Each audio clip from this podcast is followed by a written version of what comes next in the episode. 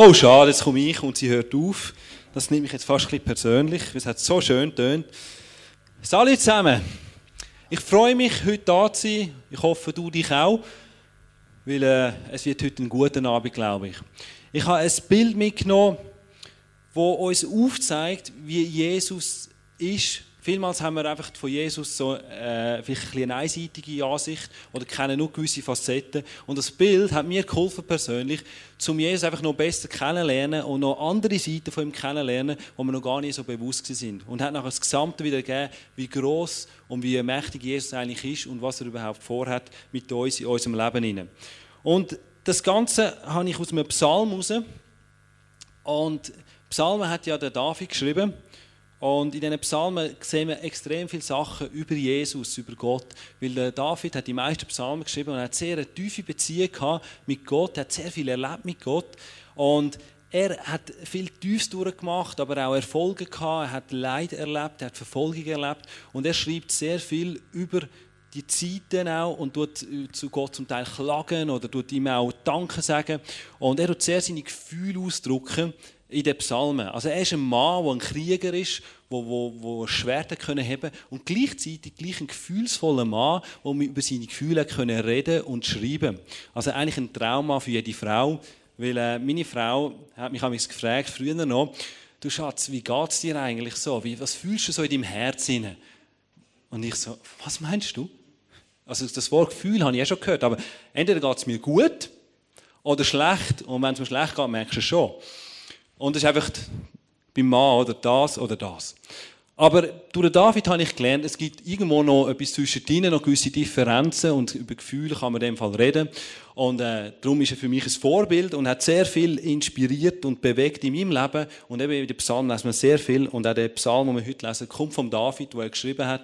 Und lass uns den mal miteinander lesen. Psalm 139, Vers 5. Von allen Seiten umgibst du mich und hältst deine Hand über mir. Als ich den Psalm oder den, den Vers in dem Psalm gelesen habe, ich das ist ja mega schön. Meine Gott, der umgibt uns von allen Seiten. Das heißt, der ist vor uns, der ist hinter uns, der ist neben uns, der ist über uns, der ist unter uns. Rundherum sind wir umgeben von dem Gott und der begleitet uns so durchs Leben durch. Und was heißt das, wenn Gott überall um uns herum ist? Das werden wir heute miteinander anschauen. Was bedeutet das, wenn Gott vor uns ist, vor uns hergeht? Was heißt, wenn Gott über uns ist, unter uns, neben uns, hinter uns?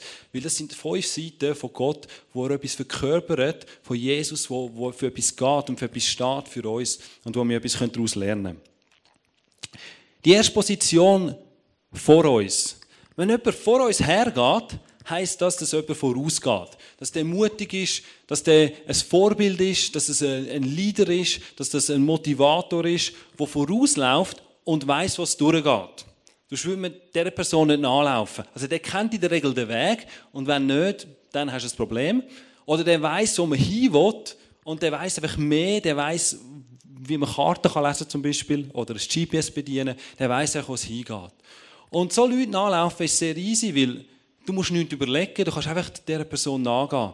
Und du fühlst dich sicher und du weißt, du kommst ein Ziel an, der hilft dir, um dort hinzukommen, wo du möchtest. Und Jesus ist auch vor uns. Jesus geht vor uns her. Das heißt für mich, dass der Jesus vor mir hergeht und mir hilft, ans Ziel zu kommen. Er zeigt mir, wo ich durchgehen kann. Er ist mein GPS-System, wo mir sagt, wo ich hingehen kann. Und das heißt, dass ich immer wieder auf den Jesus hören und ihn fragen, wo soll es heute durchgehen? Oder wenn ich nicht weiss, was soll ich entscheiden? Was ist richtig oder falsch? Dann ist das für mich, der Jesus ist voraus, der geht mir voraus, der weiß, was die richtige Entscheidung ist. Und ich kann in jeder Zeit fragen. Und ich habe es wirklich angewöhnt und ich tue immer mehr, mir einfach immer zu überlegen, was ist die richtige Entscheidung? Was würde Jesus noch tun? Und ihn mehr und mehr einzubinden und zu fragen, was ist dran? Nur schon bei den kleinsten Sachen, zum Beispiel zu fragen, was soll ich heute mit meiner Familie machen, dass das ein cooler Tag wird und dass wir Spaß haben können. Und da will ich eigentlich Jesus einbinden in mein Leben und ihn wie nachgehen, vorausgehen. Oder ihn vorausgehen lassen und ihm nachgehen in dem Innen. Ein anderer Punkt ist, wenn jemand vorausgeht, dann ist die Person immer früher dort. Das heißt, wenn Jesus uns vorausgeht und wir gehen hinten an, heißt, wenn wir an eine Party eingeladen sind, dann ist ja schon an der Party, wenn wir gar noch nicht da sind. Und so können wir dann fragen, du, was läuft eigentlich an dieser Party? Was wird mich dort erwarten? Wird es dort spassig? Hat es dort coole Leute? Ist dort eher eine schlechte Stimmung? Und so weiß Jesus eben, was er läuft. Und darum können wir auch um Rat fragen und sagen, was wird auf uns zukommen? Das ist die Position, wo Jesus einnimmt vor uns. Zu auch noch ein Vers, Jesaja 52, 12, wo eigentlich auch wieder das sagt, der Herr, der Gott Israel, geht euch voran und er beschützt euch von allen Seiten. Das ist wieder, dass er von allen Seiten um uns herum ist, aber bei uns vorangeht und dass wir ihm einfach nachgehen können. Eine andere Position ist, wenn er uns umgibt, ist nicht nur vor uns, sondern ist auch über uns. Und das ist, glaube ich, so ein Bild, das haben wir viel, ja, Jesus ist über uns, so als der Gott, als so ein Herrscher, als ein, ein mächtiger Chef, als jemand, wo, wo als König über uns ist äh, als ein Sieger, der über uns steht, der mehr weiß, der mehr Weisheit hat, der einfach über uns steht. Und wir sind ihm unterstellt, er ist Gott, wir sind Menschen, er ist über uns. Und wenn jemand über uns ist, heißt das auch, der hat zu sagen. Schöne sein am Chef ist, du kannst bestimmen.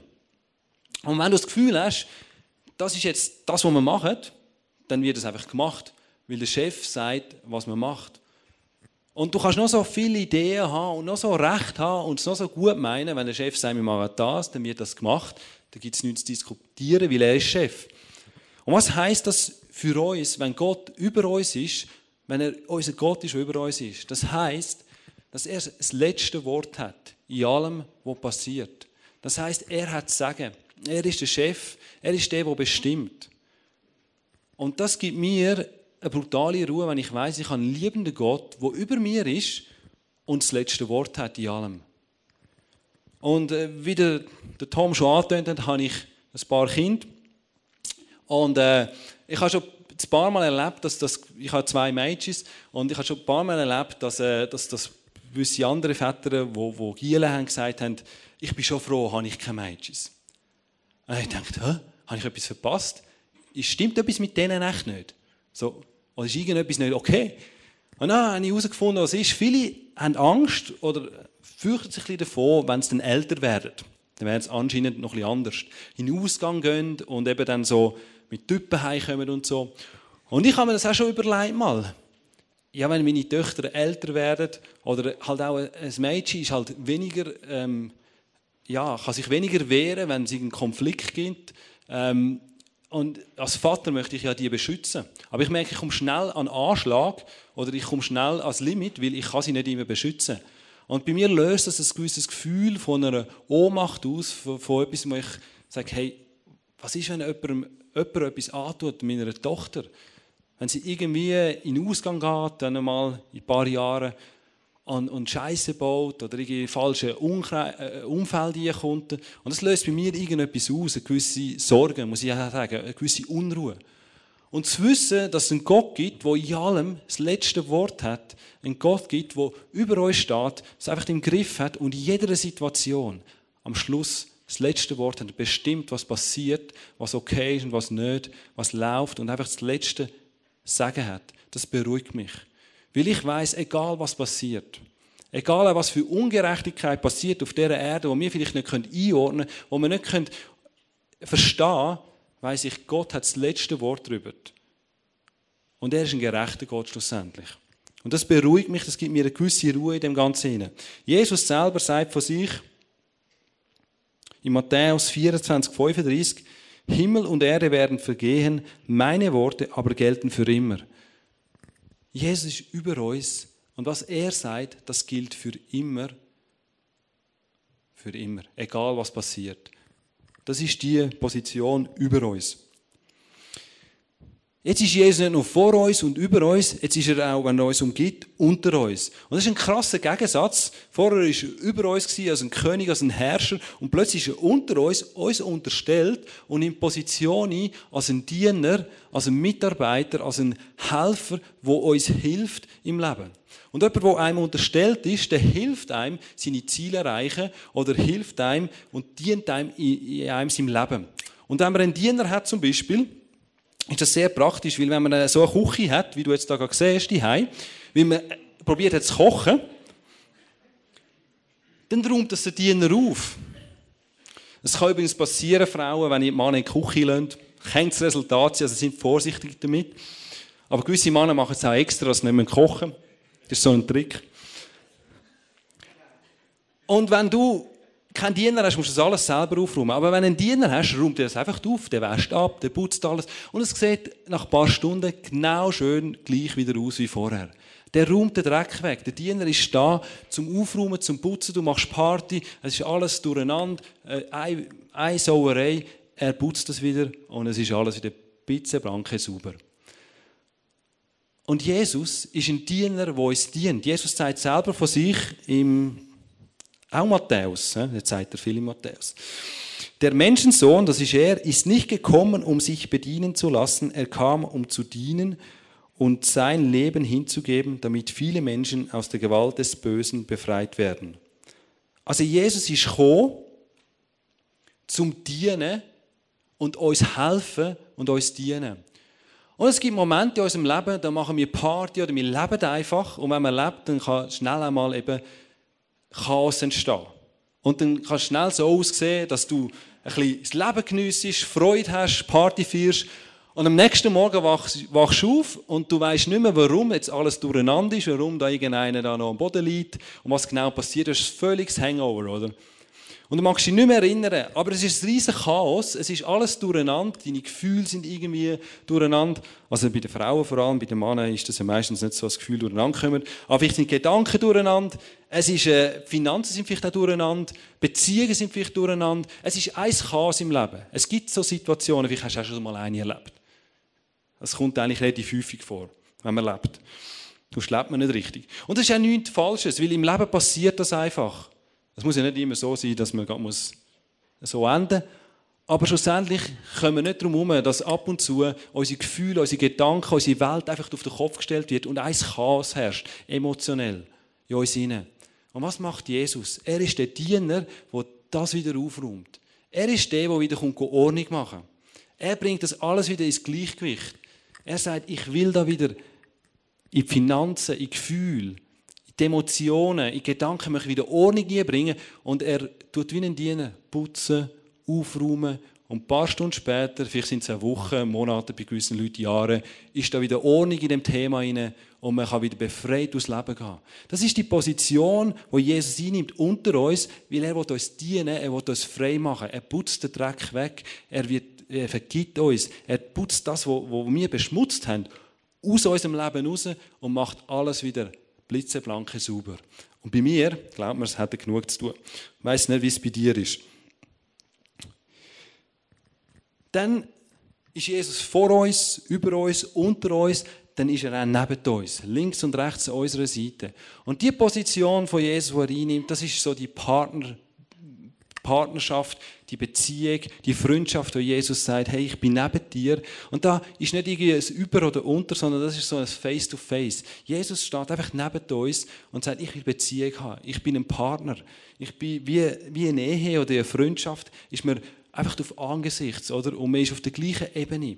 Und man kann miteinander diskutieren, man kann einander Sachen anvertrauen. Es ist einfach eine Freundschaft, die man pflegen kann, die ungezwungen ist und es ist niemand vorne dran oder über dran oder unter dran, sondern einfach auf der gleichen Ebene. Und man kann so reden, wie man einfach reden will. Man kann so zusammen sein und sich Sachen anvertrauen, die man einfach auf dem Herzen hat.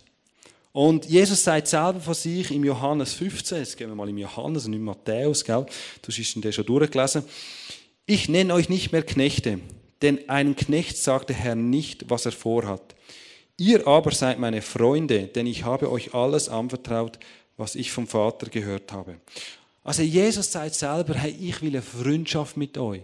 Ich will an eurer Seite sein und Freundschaft pflegen, Beziehung pflegen und ich will so mit euch durchs Leben gehen.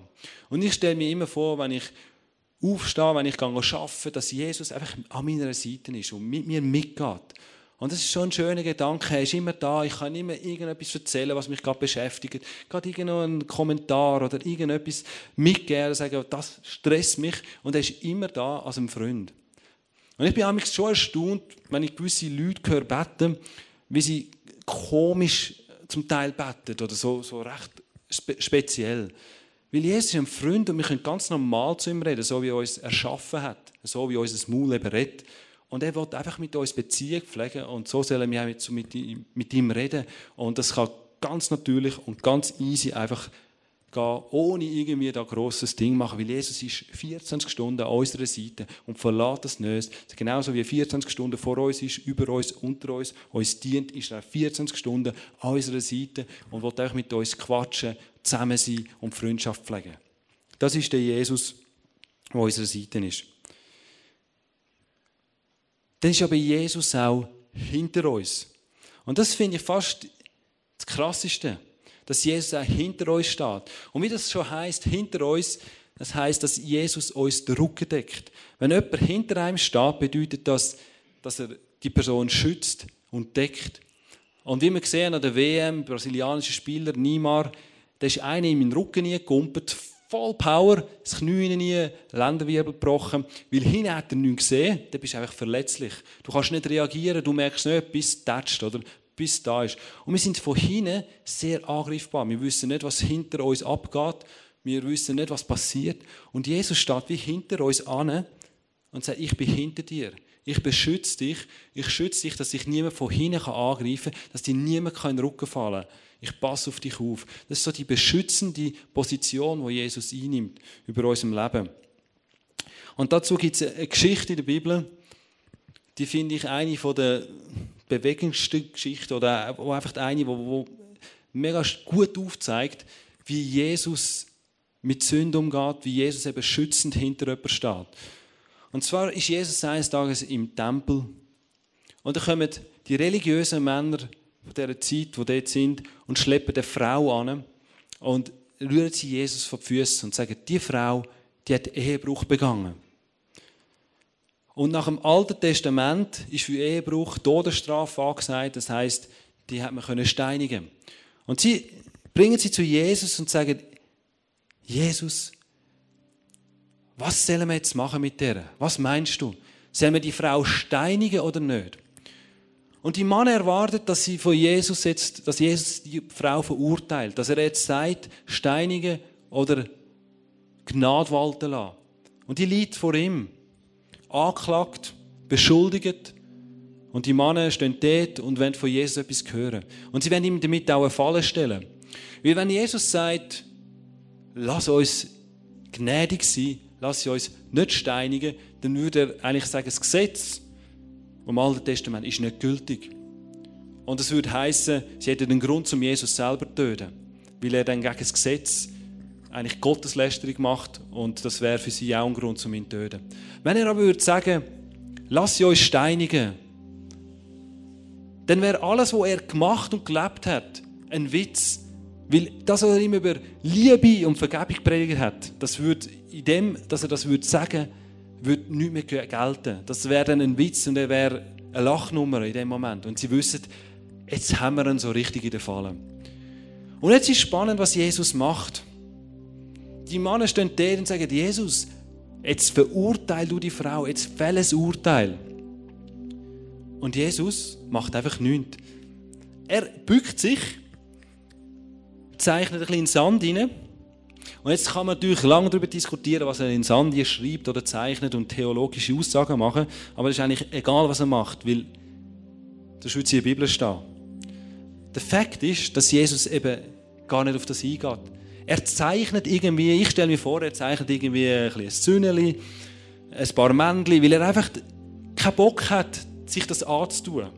Weil er sagt, hey, ich stehe hinter dieser Frau. Es hat niemand die anzuklagen. Und ich lasse dem Geschwätz gar nicht zu, sondern ich tue jetzt irgendwie etwas zeichnen.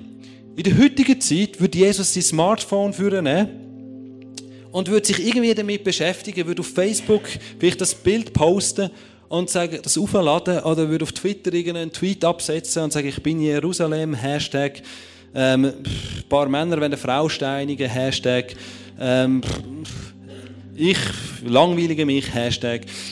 Und er würde sich irgendwie beschäftigen oder ein bisschen gamen und einfach sagen, ich, ich, ich kümmere mich nicht darum, weil es interessiert mich nicht. Und eigentlich ist das stinkfrech, was Jesus macht. Ich meine, wie wenn ich jetzt da die ganze Zeit, oder ihr, anstatt mir zulassen, natürlich auf dem Handy spielen, was ihr dann nicht macht, und irgendetwas gamen würdet, auf Facebook rum, rumsurfen und gar nicht zulassen und das einfach ignorieren. Und, und die, meine, die müssen fast durchgedreht sein, die Männer. Die sind gekommen mit einem Anliegen, oder? Haben wollen, die Frau, haben sie angeklagt, haben wollen eine Entscheidung von Jesus. Und Jesus lässt einfach nicht zu. Er ignoriert sie einfach. Es interessiert dann einfach nicht, was die sagen und was die wollen. Ich meine, die müssen gekocht haben von Wut. Und das zeigt eben der Jesus, der steht hinter der Ehebrecherin und sagt, mich interessiert nicht, was ihr für Anklagen bringt. Es interessiert mich nicht. Ich stehe hinter ihr und ich lasse dem Geschwätz nicht zu. Was aber wiederum für mich heißt, dass er genauso für dich und mich hinter euch steht. Und wenn irgendjemand schlecht über mich redet, wenn irgendjemand sich auslässt über mich, dann weiß ich, jemand lässt mindestens nicht zu. Und das ist Jesus, weil es interessiert ihn nicht. Sondern er postet dann lieber, du bist so ein geiler Sieg, ich habe so Freude an dir. Weder, dass er dem Geschwätz zulässt, dem negativen Zeug, diesen Anklagen. Aber die Männer geben nicht auf in dieser Geschichte. Die sagen, wir wollen jetzt von dir ein Urteil. Du musst dich jetzt entscheiden für Töten oder Leben lassen. Und irgendwann hat Jesus genug. Er hat seine Zeichnung fertig. Er hat gesagt, so, jetzt zeige ich es denen. Du seinen letzten Tweet absetzen. Jetzt erteile ich denen Lektion, Hashtag senden. Und die ganze Welt weiß, jetzt macht er etwas. Und dann steht er an hinter dieser Frau und sagt, okay, lass sie euch steinigen. Aber der, der noch nie einen Scheiß bauen hat, der soll jetzt anfangen damit. Und ich kann mir vorstellen, die Männer, wo das haben wollen, Jesus erfallen stellen, wo wahrscheinlich wochenlang umstudiert haben, wie können sie es überhaupt machen, wie die sauer werden, weil sie einfach nicht geschafft haben, Jesus reinzulegen. Und wie sie Steine am Boden rühren und gehen und davonlaufen und merken, der Jesus ist einfach der Nummer schlauer. Und der Jesus steht hinter der Ehebrecherin. Er schützt sie, er beschützt sie und sagt, hey, es interessiert mich nicht. Weil ich bin der Diener von dieser Frau. Und ich habe den Dreck schon lange weggeputzt. Ich habe das Chaos in ihrem Leben schon lange aufgeräumt, weil ich an ihr dient. Das ist der Jesus, der hinter euch steht.